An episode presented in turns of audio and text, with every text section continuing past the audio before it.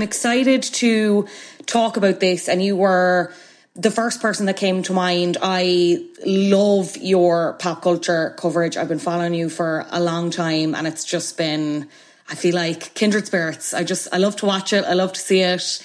Um, so when all this started kicking off with this reality reckoning, I was like, I need to get Kiki on the line to unpack all of this. What does it mean? Who are the people involved? Why are they involved? So for anyone maybe who's not familiar, but maybe has seen the headlines or heard the phrase reality reckoning, like what is going on? Where did this kind of movement? I was about to do inverted commas there again, but maybe I won't because that's maybe trivializing it. Maybe not. We'll yeah. get into it.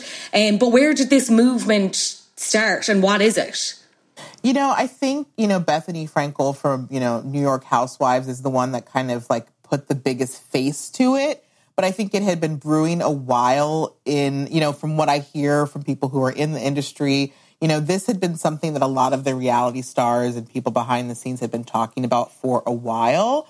Um, but essentially, you know, with all of the, you know, writer strike happening and the actor strike happening, I think it was like sort of the time to strike while it was hot because reality stars just really do not have any protections in the industry.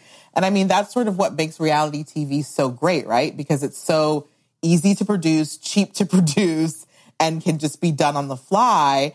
And that is why, you know, studios love it. But at the same time, because of that, you know, there's just really no protections, not only for the the reality stars, but the people behind the scene, the story producers, the crew, um, all the people who put it together. A lot of those are, you know, freelance contractors, and they just don't get a lot of the same rights as you might in a union. Who is Bethenny Frankel for anyone who doesn't know, and why do you think she's leading the charge for this particular subsection of reality stars kind of rowing back against the industry? You know, I think Bethenny Frankel is, you know, when she was introduced to us on Real Housewives of New York, she was sort of, I guess, what we would consider our first quote poor housewife. You know, where we had all of these rich New York housewives. She was the single one that was living in like a small apartment and just trying to make it. You know, she was, you know, out at grocery stores trying to peddle her uh, different uh, food products. Uh, but then she turned around to become the probably richest housewife in history because, you know, think what you want about Bethenny. She could be shrewd, she could be rude, she could be loud. Um, she is clearly a good businesswoman. Uh, you know, so she sold her liquor company and she's gone on to do other things. And so now she's sort of like, you know, has is biting the hand that feeds her. I think a lot of people see that as like, you know, you got your start on on reality television and now you are, you know, basically trying to take it down because you're saying, you know, uh, all of these people aren't protected. Um, but people are like, but you were also a really uh, mean housewife. You you weren't protecting your castmates either. So it's kind of like you know, I think it's interesting that she's leading the charge. But look, I mean, if anyone knows the most about the industry, it would be Bethenny. That's true. That's very true. What is it specifically that she's asking for then, and like who is she approaching in terms of? wanting to kickstart this change for reality stars?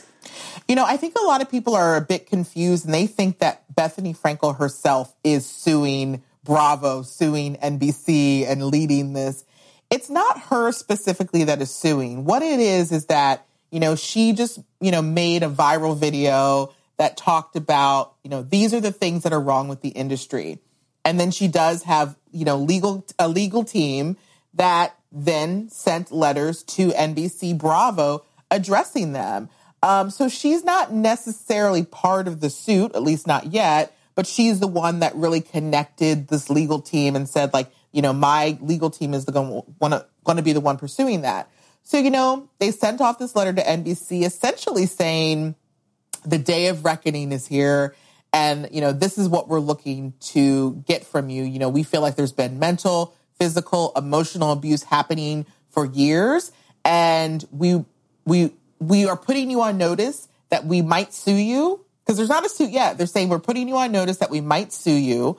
So retain all your records. Don't delete any footage. Don't don't shred any documents. Um, retain everything. And then what we're also asking you is that you release your stars and your crew from NDA. So a non-disclosure agreement is typical in this industry, you know, um, to keep things confidential.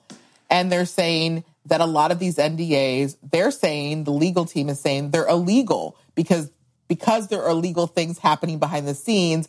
By you silencing people, that's illegal. So we want you to release.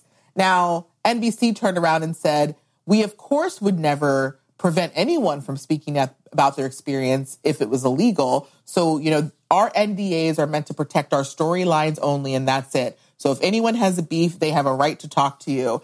And that's sort of where we kind of ended it. So we haven't heard much from Bethenny, you know, because I think right now we're just sort of at a stalemate. Now, Bethenny says that she has spoken to 80 or she has 80 reality stars that she has spoken to who are willing to join this suit at any time. Now, none of them have been named. We've been making guesses just based on our history with watching reality TV, who it might be, but we don't know.